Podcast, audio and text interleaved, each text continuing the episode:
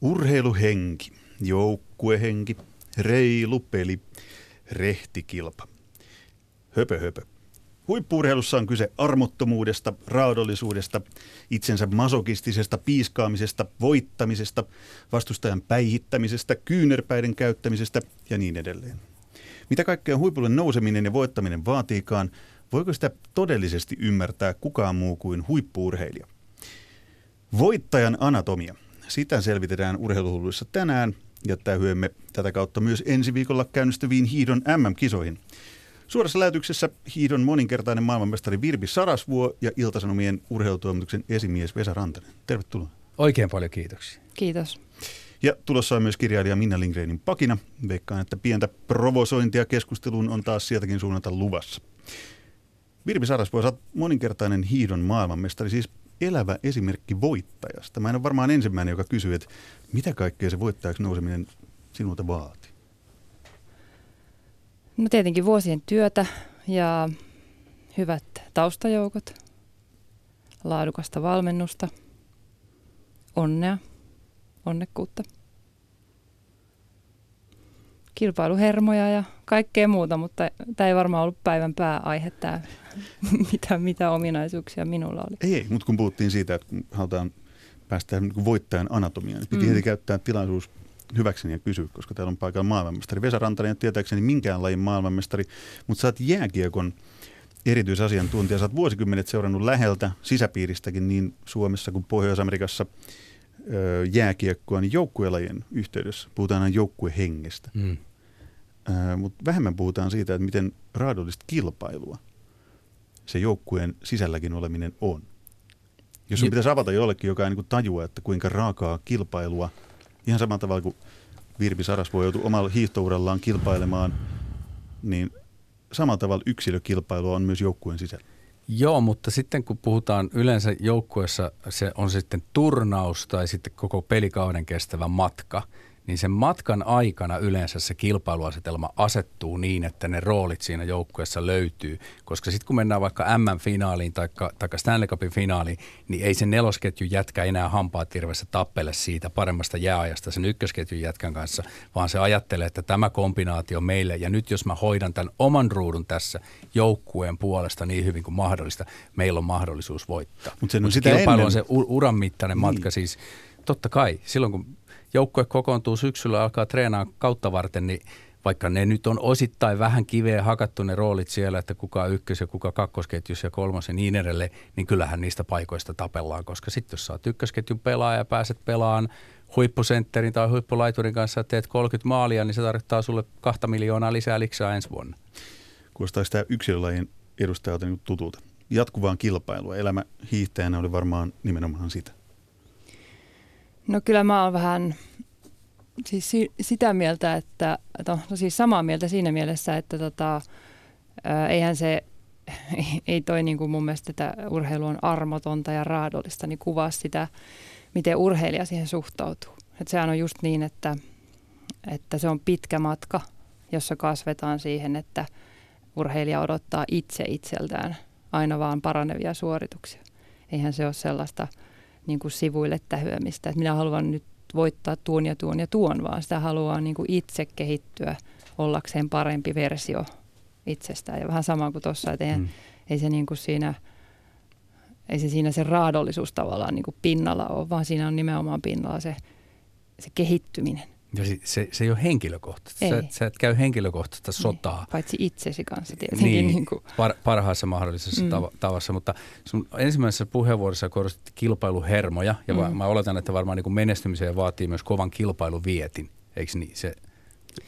No siis mä en ainakaan itsessäni sitä tunnista niin kuin jälkeen, että mulla ei ole semmoista niin kuin joillekin huippuurheilijoille jää, että mm. ne on uran jälkeenkin ihan sama mikä kisa, niin ne on niin kuin ensimmäisenä. Mutta monilla menestyneillä mm. urheilijoilla on ollut aina kertaa lapsuudesta tarinoita, niin, että ne halusivat voittaa joka pihapelin ja niin edelleen. Ja, ja kun mä en taas henkilökohtaisesti, mu, mussa ei ole kilpailuviettiä mm. ollenkaan. Kun mulla on, kun mä en mä tiedä, kutsunut studion ihmisiä, joilla ei ole kilpailuviettiä. Toinen on kuusikertainen hiidon maailmanmestari. Ja säkin vasta- armoitettu lätkätä, että mitä mä oon oikein mennyt tekemään. No, mutta mut siis mua kiinnostaa se, että, että kun, kun kilpailee hirveästi, vaikka pyrkii, pyrkii niin kuin itseään kehittämään, niin eikö se ole ihan kauhean raskas tapa elää? Eikö se raadollisuus tule siitä nimenomaan? Päinvastoin. Sehän on maailman selkein tilanne, kun sulla on niin kuin vuosikausiksi eteenpäin suunnitelma. Mm. Sulla on se tähtäin jossakin urheilijana, että okei, mä haluan olla vuonna vi- viisi Mm. tästä eteenpäin niin kuin maailman paras. Ja sitten sulla on valmentaja, joka osaa rakentaa sen polun sin, tai sieltä tavoitteesta tähän päivään. Ja sitten sä niin joka päivä urheilijana heräät ja sä tiedät, mitä sä teet, miksi sä teet ja mihin sä pyrit. Mm. Niin siinä on niin kuin raadollisuus kaukana, koska sä menet kohti omaa unelmaasi ihmisten, jotka on sun kanssa sillä matkalla niiden tukemana. Mutta onhan se elämän tapa raadollinen. Sun pitää, Sun mielestä, No, mutta sisältä pitää päin. kieltäytyä monista Ei asioista. pidä. Ja, ja se Mä on kova, mieltä. kovaa treenaamista Eri kuitenkin. mieltä. No, mutta ehkä raadollinen on väärä sana, koska Kyllä. ylipäätään urheilussa on hirveä määrä sanoja, jotka ei ihan oikein kuvaa sitä Totta. asiaa. Niin Yes. On helposti, kielessä on urheiluraadollisuus, Kyllä. mutta se sanana on vähän liian jyrkkä ja sunkin koko ohjelman teema oli itsekkyys. Ja mä oon miettinyt sitä, että miten se niin kuin oikein asemoitaisiin tähän urheiluun. No, Ja- Virpi, mitä sä kuvaat sitä? Jos se ei ole raadollista, niin miten sä kuvaisit sitä, että mitä se on Hänhän sanoi, että se on mitä, se, niin, mutta mitä se on vaatinut se kuuden maailmanmestaruuden saavuttaminen hiidossa? Että se kuulostaa tämmöiselle maalikolle niin kuin siltä, että, että räkäposkella painetaan metsässä ja siitä uhrataan kaikki.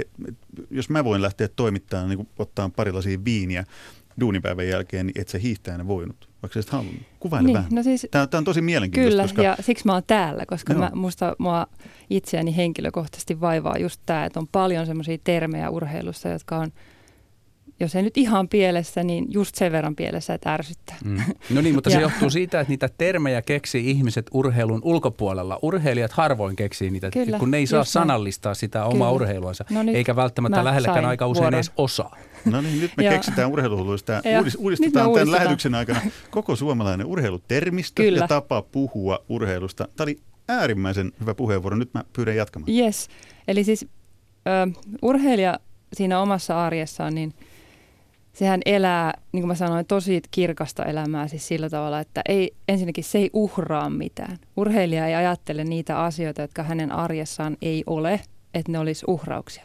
Että enpä ota lasia viiniä, vaan se ajattelee niin päin, että, että kun mulla on tavoite, mulla on tänään tavoitteeseen pääsemiseksi edessä nämä ja nämä asiat, niin siihen ei mahdu se viini. Se ei, niin kuin, se ei tue sitä tämän päivän tavoitetta, mikä joka ikisessä päivän jutussa on.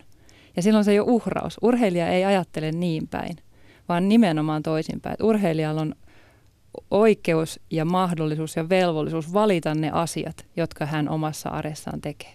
Mun tuli mieleen, kun täällä istuu Vesa Rantanen, joka on jääkiekon ekspertti, niin mä luin Jarkko Ruudun elämäkertakirjan, niin siinä hän puhuu kyllä sitä, että kuinka pahalta se tuntui, kun muut nuoret lähti nuorena juhlimaan viikonlopuksi. Ja hän Mhm. päätti, okei, mä veikkaan, että jos Ruutu istuisi studiossa, niin varmaan allekirjoittaisi kaiken, mitä sä sanoit. Mutta mulla tulee tämmöisiä niin mieleen, että monet urheilijat on puhunut siitä, että he ovat uhranneet uransa eteen joitain semmoisia asioita, joita niin kuin muut NS-lainausmerkeissä normaalit nuoret ovat tehneet.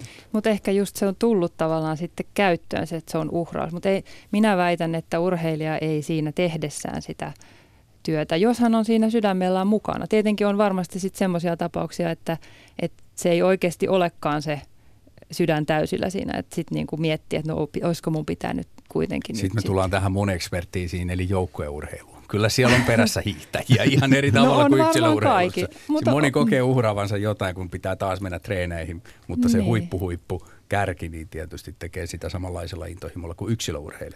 Yksilöurhe- huippuyksilöurheilusta tippuu niin kuin vetelykset rattaalta huomattavasti nopeammin kuin joukkueurheilusta. Onko se näin? No mun ei vaikea sanoa, mä oon yksilöurheilu. On, koska sä voit roikkua mukana. Joukkueudessa voi roikkua mukana, Mm. mutta voidaan hiidossakin roikkua siinä kympin sakissa mukana, jos ei katoa maisemaa. Ei, heti. kyllä nyt sun pitää vähän hiihtyä. Kyllä kympin sakki, si- siinä ei roikuta mukana. Kyllä kympin sakki on aika kova, de la pro. creme. Mutta sitten kun mennään 20 ulkopuolelle, niin ruvetaan ehkä jo roikkuun mukana. Tätä, mä etsin yhden esimerkin, esimerkin tähän viime talviolympialaisista Etelä-Koreasta, Pyeongchangista. Ivo Niskanen voitti 50 hiidon, niin kuin me kaikki tiedämme. Ja Alexander Bolshunov, joka jäi hopealle, niin kisan jälkeen kuvaili, kuvaili tapahtumia ladulla muun muassa näin. Kun sain niskasen kiinni vajaan 40 kilometrin kohdalla, hän alkoi esittää olevansa väsynyt. Hän hengitti kuin olisi kuolemassa. Tiesin, että kaikki oli pelkkää peliä. Se ei todellakaan ollut kaunista käytöstä. Kyllä mä pysähdyin lukemaan tätä jo silloin ja mietin silloinkin, että, että se tuntuisi luonnolliselta. Että mä hiihtäisin ja mä olisin jonkun takana, niin totta kai mä käyttäisin jotain henkisen sodankäynnin tätä keinoja.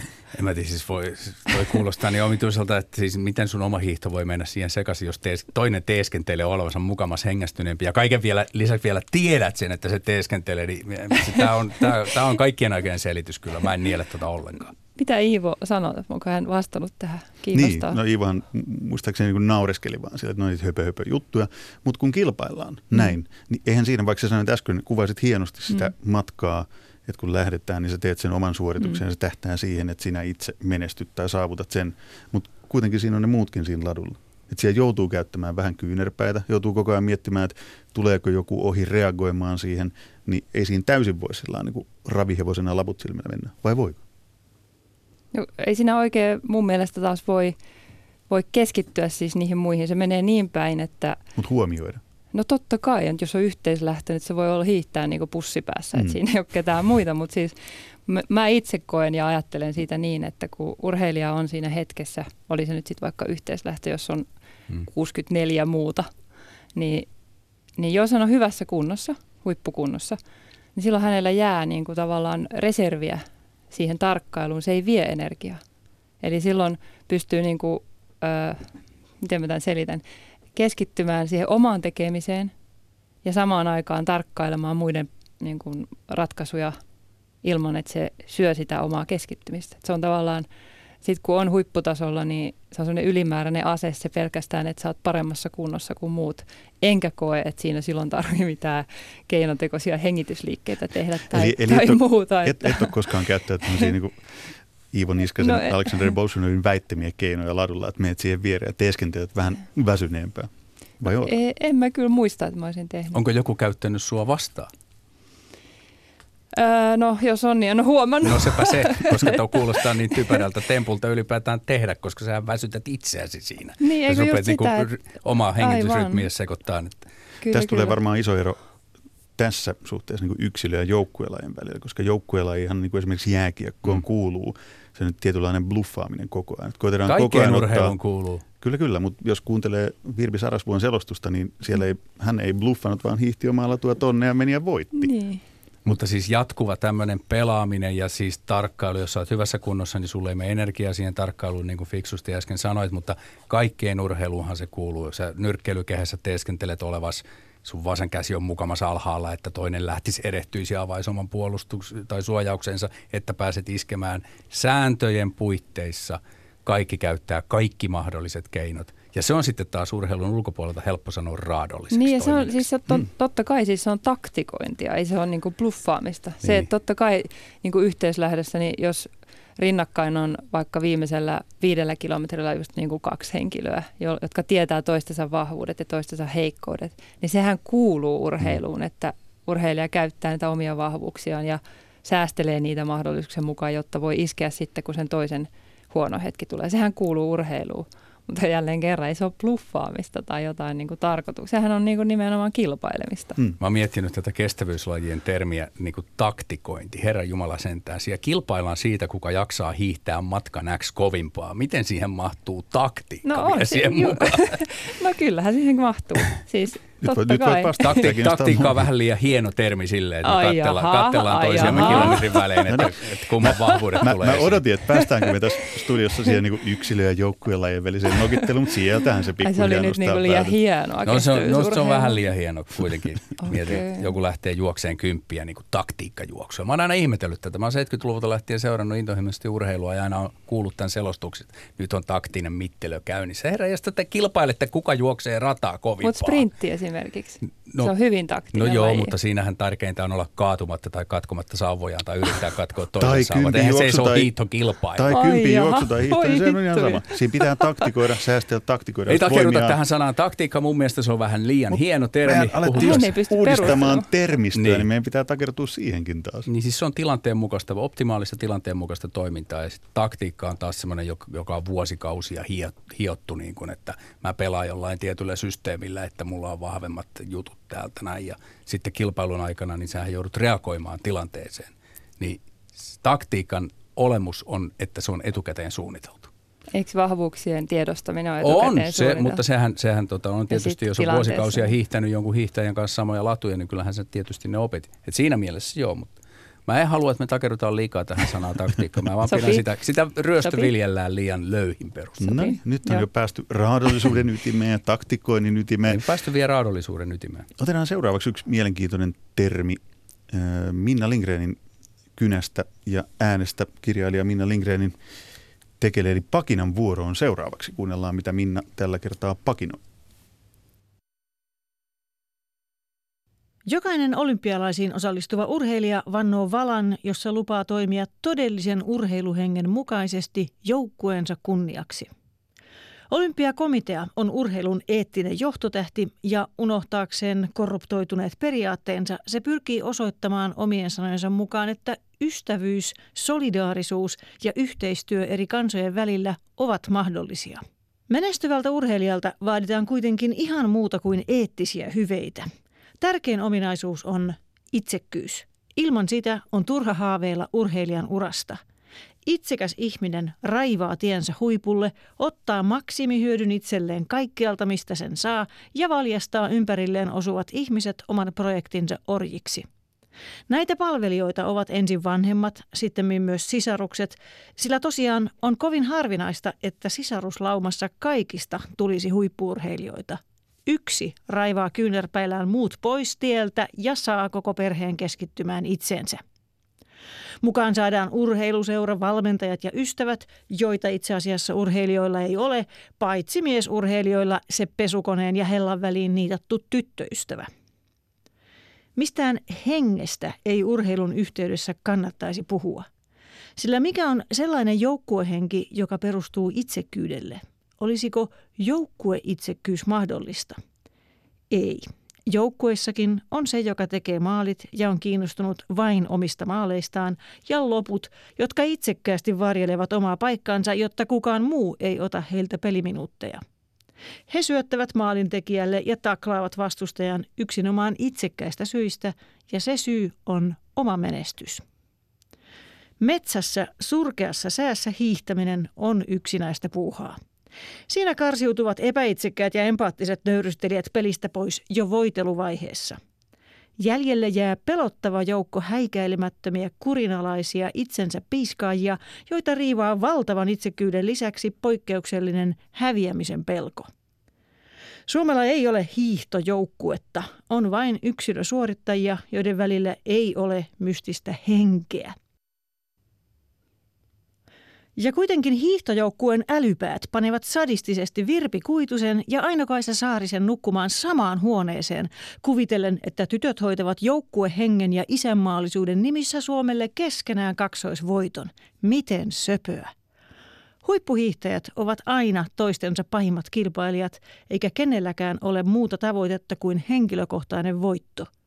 Sillä se ei ole urheilija, joka sanoo toiselle, haluan, että sinä voitat. Näin kirjailija Minna Lindgren pakinoi ja täällä Virpi Sarasvuo repesi nauramaan pari kertaa. Kerro ensimmäiset ajatukset Minna Lindgrenin pakinasta.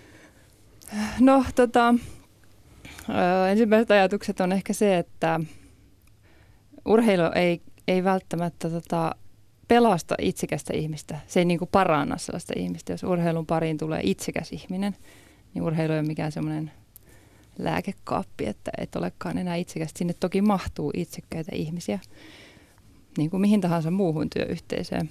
Mutta, mutta tota, itsekkyys on niin kuin siellä vaadittavien ominaisuuksien listalla toisin kuin tässä ymmärrän hieman karrikoiden ehkä nostettiin esiin. tärkein ominaisuus on itsekkyys, väitti Minna Lindgren pakinassaan. Onko se Vesku näin? Tämä sana itsekkyys on se, mitä mä oon pohtinut urheilussa paljon. No, päästään termeihin. Tämä oli mm. tämän lähetyksen uusi teema. Hyvä. Ja, ja aina sanotaan, että pitää olla terveellä tavalla itsekäs, eikö niin? No missä kulkee se raja, milloin sä lakkaat olemasta terveellä tavalla itsekäs ja muutut sairaalla tavalla itsekäs. Silloinhan puhutaan narsisteista tai psykopaateista tai niin päin pois. Mä toki tiedän, kun en ole parempaa sanaa keksinyt, että itsekkyys on oikein hyvä termi kuvaan menestyvää urheilijaa, koska siihen sisältyy hirvittävä määrä ahneutta, siis aivan loputonta ahneutta, että oikeasti jaksaa tehdä ne kaikki asiat saavuttaakseen sen oman ahneen päämääränsä. Ja sitten kun tähän suomalaiseen sinivalkoiseen urheiluun on liitetty tämä voimakas vastenmielinen nationalistinen laahus, että oletetaan, että jokainen suomalainen urheilija ikään kuin isänmaalle siellä urheilee. No sehän on ihan täyttä pötypuhetta, ei tietenkään urheile. Ihan sama, minkä lipun alla urheilevat, ne urheilee siellä itselleen ja oman menestyksenkin takia. Et siinä mielessä tämä Lindgrenin pakina on tismalleen oikein. Mutta se sana itsekkyys tähän yhteiskuntaan laitettuna urheilun yhteyteen on väärin, koska itsekkyys-sana sisältää pelkästään negatiivisia konnotaatioita. Ja nyt päästään uudistamaan tämä termi. Virvi, mikä on Mä käytin parempi? sana ahneus, mutta se ei ole varmaan yhtään sen parempi. Sekin pitää ei, tota se, ei, se, ei se uudistaa. ollut neutraali, kun se on vähän tämmöinen puolijyrkkä ilmaus. Se, se, se vähän niin kuin ehkä jyräs jopa sen itsekyyden alle. Mut tavoitit se Minna Lindgrenin pakinasta sen kuitenkin sen saman suunnan polun, mistä puhuit lähetyksen alussa, että huippuurheilija tähtää siihen omaan juttuunsa ja musta tuntuu, että paitsi kirjailija Lindgrenin, niin myös monen muun mieleen se heijastuu itsekyytenä, mikä mun mielestäni olisi hyvä, jos sitä pidetään tässä mielessä itsekyytenä, että menen kohti päämäärääni ja saavutan sen, koska se on se, mitä mä tavoittelen, mikä eteen mä oon tehnyt vuosikausia tai vuosikymmeniä töitä. Mutta itsekkyys kuulostaa, niin kuin Vesa äsken sanoi, niin Se aika on oikea termi, mutta se on samaan aikaan hirveän väärä termi. Niin silloin väärä sävy. Siis e- mun mielestä sen takia sitä ei voi käyttää, koska se on, se on niinku tavallaan jo määritelty negatiiviseksi ominaisuudeksi, mun mielestä. Ja siis sen takia niinku se, että urheilu tai huipulle pääseminen on yhtä kuin itsekkyyttä, niin se on niinku vaarallinen yhdistelmä siinä, siinä mielessä, mitä se sana tarkoittaa, koska niin kuin sanoin, ei, ei, se, ei se ole vaadittavien ominaisuuksien listalla, että sun täytyy olla ihmisenä itsekäs, että Mut- sä voit menestyä. mikä se voisi olla se termi, kun miettii, niin kun laajennetaan perspektiiviä muuhun yhteiskuntaan, on bisneksessä menestyneitä mm. ihmisiä, on menestyneitä taiteilijoita tai, tai, ja heillä on ihan sama vietti, olla siinä omassa jutussa paras, Mm. Pärjätä, menestyä, hankkia fyffeä, mitä ikinä.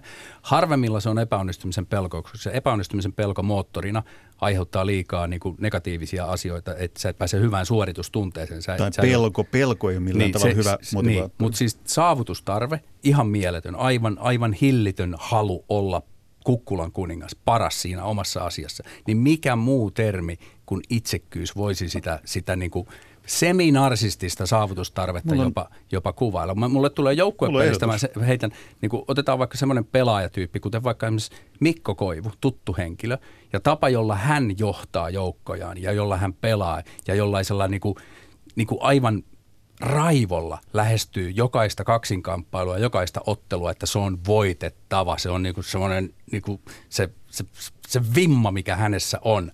Niin mä en tiedä, onko se yhtään itsekästä, mutta mitä muutakaan se voisi olla, kun jos sä kerran haluat hinnalla millä hyvänsä voittaa joka ainoan irtokiekon ja, ja välittämättä siitä, mitä muille siinä kamppailutuoksinnassa tapahtuu. Mä keksin termin tähän. Kelpaako Okei. ur, urheilullinen itsekkyys?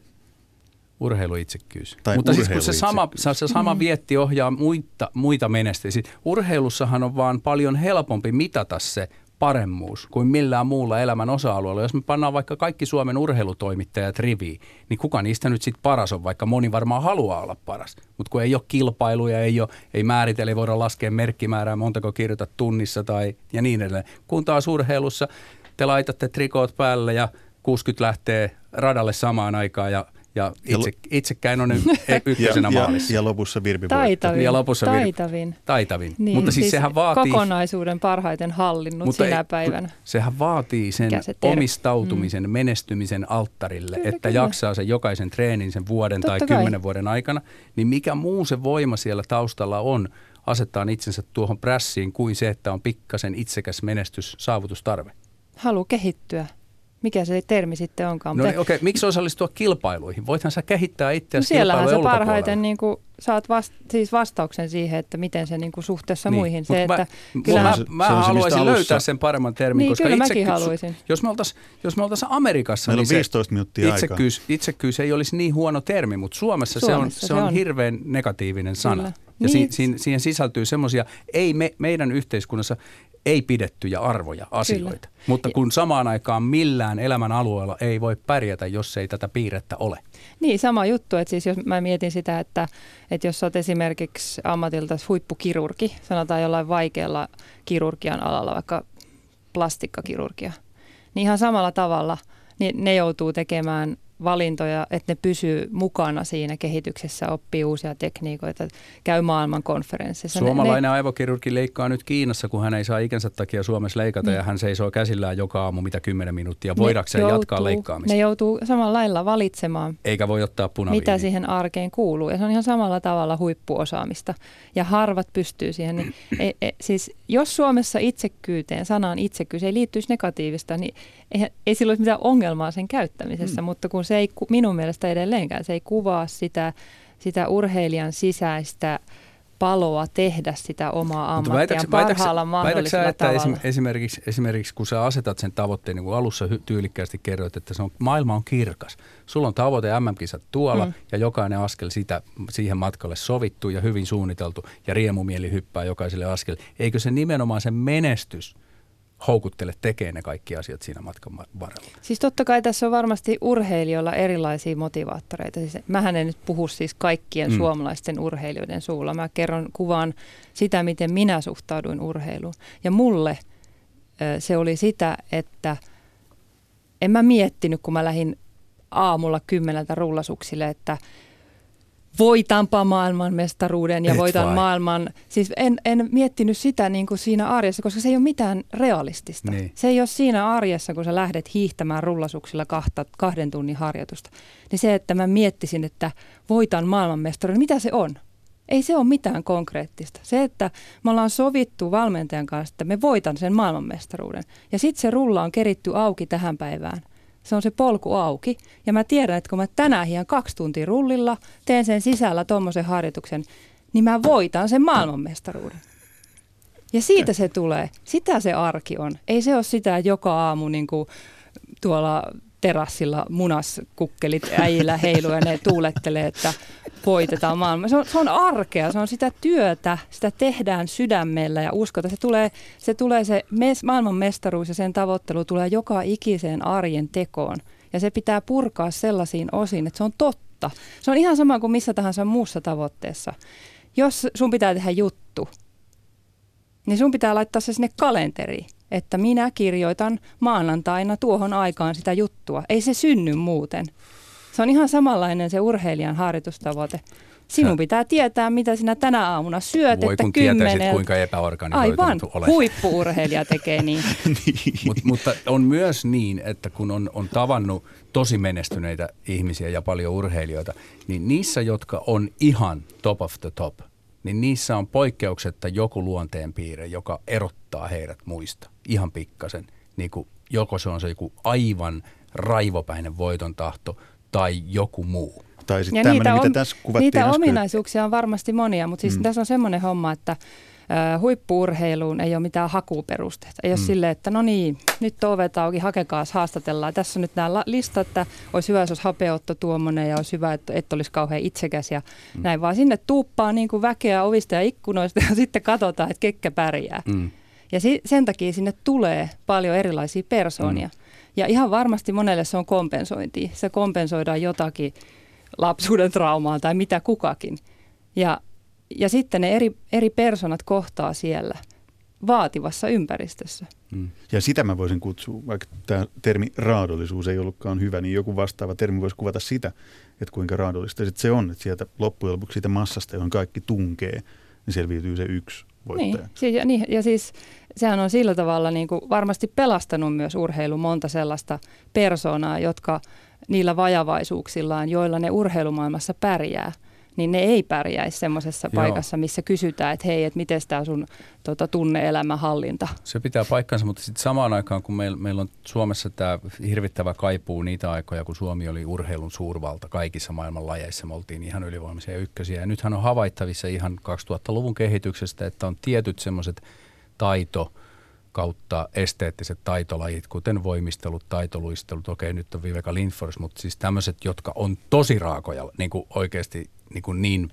pelottavan kovia lajeja, niin tämä meidän yhteiskunta ei vaan yksinkertaisesti enää niin kuin, me ei pystytä elämään sen vaatimustason kanssa, joita siinä, jotka siihen urheiluun niin olennaisesti liittyy.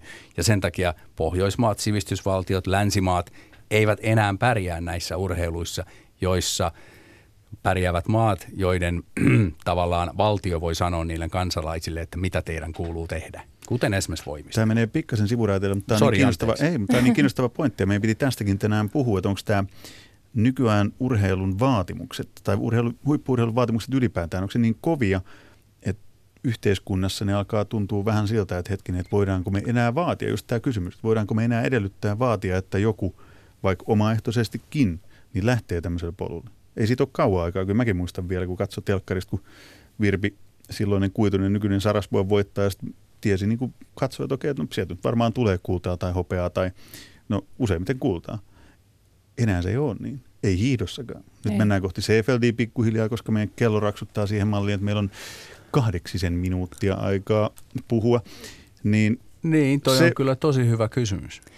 Niin, ja siis varmaan on monta taas kerran, niin kuin ennen lähetystä puhuttiin, niin asioilla ei ole aina yhtä vastausta. Että varmaan moni asia vaikuttaa. On paljon muita asioita, jotka nuoria kiinnostaa, mihin se menee. Ja sitten varmaan se, että, että ehkä se on aikaisemmin Suomessakin ollut jonkinlainen reitti parempaan vuosia, vuosia, vuosikymmeniä sitten. Niin, köyhien niin. Yksi harvoista reiteistä parempaan niin. oli menestyä urheilussa niin. ja urheilu oli todella, ja todella arvostettua, mm. niin sä pääsit kansakunnan kaapin päälle, vaikka ei välttämättä miljoonia tullut. Mm. Tästä aiheesta me tehdään erillinen ohjelma, sen mä lupaan jossain vaiheessa.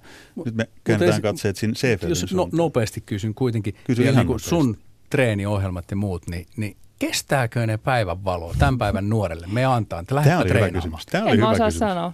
Että varmaan kestäisi. Jos riippuu varmaan keneltä kysyy, että minkälainen historia siellä on sitten lapsuusvuosien harjoittelusta. Jos niitä kysyy Iivo Niskaselta, niin no. sitten ne varmaan kestää Hei, päivänvalon. Koska Iivo, niin, mutta siis siitä huolimatta tarkoitan, en, en, en vertaa miehiä ja naisia urheilijoina, vaan vaan sitä, että on tämä sama päämäärä – Iivohan niin. on, jos ei voi käyttää sanaa itsekäs, nyt tässä mä käytän sitä urheiluitsekäs. Päämäärätietoinen. Päämäärätietoinen, urheiluitsekäs. Mä haluan vähän takertua, mä kokeilen. Kunnianhimoinen mut, mut miettikää nyt, kaikki suomalaisetkin sai lukea, kuulla, nähdä, että se nuori mies tähtäisi yhteen ainoaan paikkaan, joka oli se Pyeongchang 50 perinteeni ja raivas kuukausien ajalta kaiken pois tieltä. Ja tästä tullaan siihen, että sitäkö se vaatii? Sitä se vaatii. Meinaa olla huipulla. Ja sitten kun sitä asiaa tarkastelee niin kuin tämmöisen niin kuin akateemisen sivistysyhteiskunnan länsimaisen hyvinvointivaltion perspektiivistä, niin onhan se nyt aivan sairasta.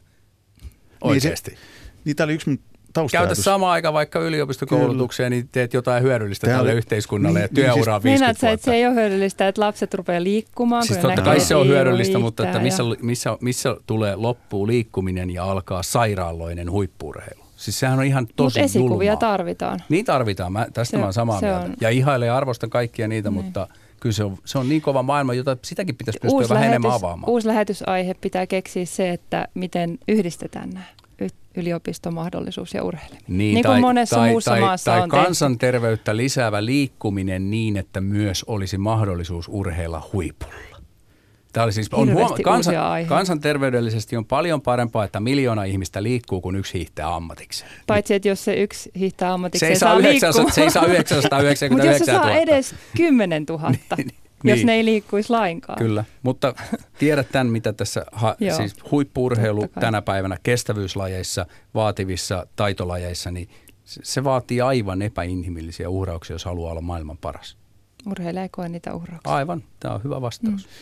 Seifeldin katseet vielä tässä vaiheessa haluan myös toivottaa teidät tervetulleeksi vaikka ensi viikolla jatkamaan keskustelua Okei, tai tehdään mahtavaa. Yle Areenaan joku erikoisen lähetys jossain vaiheessa, missä varataan semmoinen niin kuin neljä-viisi tuntia. Pari niin päivää. me päästään, koska tässä sinkoilee niin mielenkiintoisia aiheita. Kiitos siitä molemmille.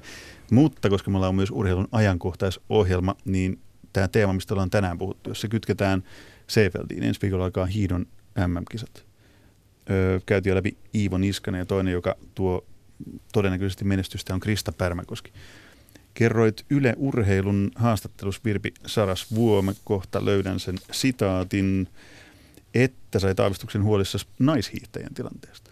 Se kuulosti ihan järkeenkäypältä, koska No, silloin no, kun, sä urheilit, niin, aikaa silloin kun sä urheilit, niin te voititte aina, tai sä voitit useimmiten, niin nyt ei ole semmoista odotettavissa. Liittyykö tämä jollain tavalla siihen, mistä me ollaan tänään puhuttu? Että miksei menestystä odotettavissa? On siinäkin osa syy, mutta tota, Että onko urheilijat valmiita siihen, mihin sä olit valmis silloin, kun sä otit ne lukuisat maailmanmestaruudet? no meillä oli myös hyvä joukkue silloin, oli paljon menestyjiä. Siis, Ja todella huono joukkuehenki, kaikki kilpaili keskenään niin kovaa, että se potki entisestään ei, mä oon eteenpäin. eri mieltä. Meillä oli mun mielestä hyvä joukkuehenki. Me saatiin tehdä, me oltiin kaksi vuotta paras naisten maajoukkue. Niin. Ei semmoista tulosta synny, jos on huono joukkue. Millä se tulos syntyy? No, jos on maailman parhaat nais, me oltiin kaksi vuotta maailman paras Kyllä, naisjoukkue kyllä. sillä vähällä massalla, mitä meillä oli. Jos ne kaikki harjoittelee yhdessä, leiriajat, kaikki leirit ollaan yhdessä, niin kyllähän se vääjäämättä koituu kaikkien eduksi. Myös sen siinä, siinä hetkessä heikoimman, jos saa sanoa näin. Siis ehdottomasti, Ja- ja tämä on nyt se suuri ongelma, Mm. mm. koska nythän tästä on tullut tästä maajoukkueen hiihtämistä, niin kuin Kari-Pekka Kyrö sanoi, että sieltä käy parhaat hiihtäjät poimimassa vaan niin kuin buffetpöydästä mitä haluaa, ja sitten se joukkue levällään ja hajallaan, jolloin ne huonoimmat, joita pitäisi työntää paljon enemmän eteenpäin, ei saa harjoitusvastetta riittävästi ja kunnon kilpailutilanteita. Tässä Ja- yhteydessä voidaan käyttää sanaa itsekkyys. Niin, no nyt on toimittu itsekkäästi joissain määrin, koska on ajateltu mieluummin, että mitä mun henkilökohtainen valmentaja ja minä nähdään tilanteelle paremmaksi, että milloin me mennään maajoukkueen mukaan ja milloin ei, ja sitten se on vähän rapautunut se joukkuejuttu. Onko tämä näin Virpi Sarasvuo, mitä Vesa Rantanen tässä julistaa? No varmaan siinä on semmoinen suuntaus sitten tullut, että, että tota, eivät ole tehneet kenties yhtä paljon yhdessä kuin silloin me aikanaan tehtiin. Me oltiin siis kaikki leirit yhdessä. Niin. Ja silloin oli aika kovia myös leirin sisäiset, kun mitattiin ja testattiin, ja normi kympin lenkki oli yhtäkkiä aika pirun kova kympin lenkki. Kyllä, kyllä. Ja sitten just niinku se paraskin hyöty siitä. Olihan niitä heikkouksia aina pa, niinku sillä parhaallakin. Sitten joku muu oli jossakin muussa ominaisuudessa parempi ja sehän hyödytti siis todellakin kaikkia, koko Eli joukkue. tätä se tarkoittaa se joukkuehenki, mitä mä alussa vähän koitin provosoiden ihan ohjelman alussa vähän alkaa lyttäämään, että urheiluhenki ja joukkuehenki, mutta onko toi nimenomaan Mm. se, mikä on se joukkuehengen, jos semmoisen haluaa olevan olemassa toisin kuin kirjailija Minna, Minna Lindgren Oli haluaa- hänelläkin totuuden siemen siellä Oli, taustalla. oli, oli. Mutta jos, jos on semmoinen asia kuin joukkuehenki, niin onko se nimenomaan toi? Totta kai se on sitä, että jokainen saa ö, omassa, ö, omalla polullaan tehdä parhaansa ja kaikki saa tehdä sen yhtä aikaa. Niin ja kilpailu siivittää Pyrkiä, eteenpäin, niin. koska sit sen sijaan, että hiihdät yksinäistä lenkkiä, niin hiihdät pahimman kilpakumppanis kanssa päivittäin treenilenkkejä, niin ei siinä paljon tule niin kuin, luotettua laiskoja niin kuin, treenejä. Niin ja se on koko aika saat verrata, verrata, verrata sitä niin kuin harjoituskauden tilaa. Tämä on taas yhden Parhaisiin. lisäohjelman paikka, että minkä ihmeen takia näin ei tehdä, jos on todettu, että se on tuonut menestystä. Mut, si- no siis sen takia, koska siellä on toimittu itsekkäästi, mutta eihän, eihän tällä joukkuehengellä ole mitään ta- tekemistä taas semmoisen joukkuehengen kanssa, kun pelataan joukkuepeliä ja sitten jokainen uhrautuu toisen puolesta ja niin kuin he ottaa mustelmia ja heittäytyy kiekkojen eteen, että toi tähti pääsisi tonne podiumille yksinään, vaan tä- tässä, tässä se joukkuehenki tulee siitä, että on kiritetty hampaa tirvessä toisiaan. Ja esimerkiksi jääkiekossa on hienoa se, että kaikki saa mitalin.